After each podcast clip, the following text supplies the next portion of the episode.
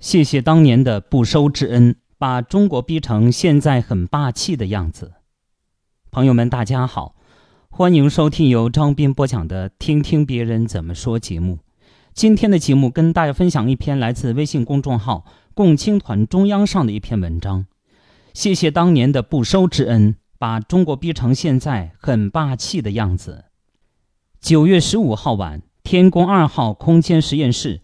在甘肃酒泉卫星发射中心发射成功，中国迈向空间站时代。微博上，艾塔东风快递员的一条博文得到几万条转赞。文中写道：“二十多年前，当国际空间站还在筹备期时，我国就一直努力申请，想要加入国际空间站计划，却被美国以防止航天技术扩散的理由拒绝。中国被逼无奈，只能白手起家。”以一己之力建设自己的空间站，计划到二零二零年左右，我国将建成自己的空间站。而届时，国际空间站将面临退役，中国将可能成为这个世界上唯一一个拥有国际空间站的国家。十五号，天宫二号成功发射，完成了空间站建设的第一步。我们不吹不黑。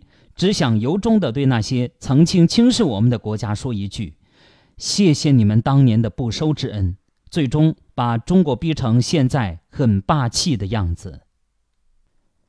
据微信公众号“艾塔战壕”介绍，当今世界只有一个空间站，那是一九八三年由时任美国总统里根首先提出，经过近十年的探索和多次重新设计，直到苏联解体。俄罗斯加盟，才在一九九三年完成设计的国际空间站。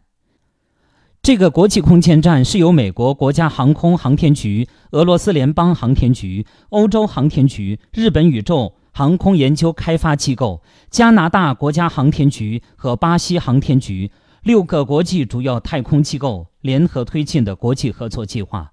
参与该计划的共有十六个国家或地区组织。早在二十多年前，中国就开始谋求参与国际空间站的合作，但是国际空间站主要参与方反对邀请中国加入，于是，中国作为一个航天大国，一次次被挡在国际空间站的门外。但是，中国人有志气，你不是不让我参与吗？那好吧，我们自力更生，一样可以干出来。我们自己用一二十年玩出自己的国际空间站。这就是中国的自豪宣言。浩瀚星辰的征途已经开启，太空，中国天宫二号来了，为中国航天加油！好朋友们，感谢大家收听由张斌播讲的《听听别人怎么说》节目。刚才与您分享的是来自微信公众号“共青团中央”的一篇文章，题目是“谢谢当年的不收之恩”。把中国逼成现在很霸气的样子，感谢大家的收听。